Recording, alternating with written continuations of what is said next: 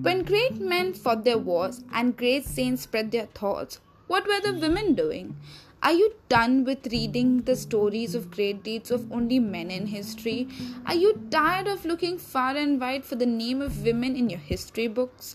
Have you ever wondered what the history of the world would look like if women wrote the history? Well, look no further because I have a podcast just for you with remarkable guests, weird facts, heartbreaking stories, and unlimited inspiration. I bring to you her story, a feminist retelling of history of the women by a woman for the women.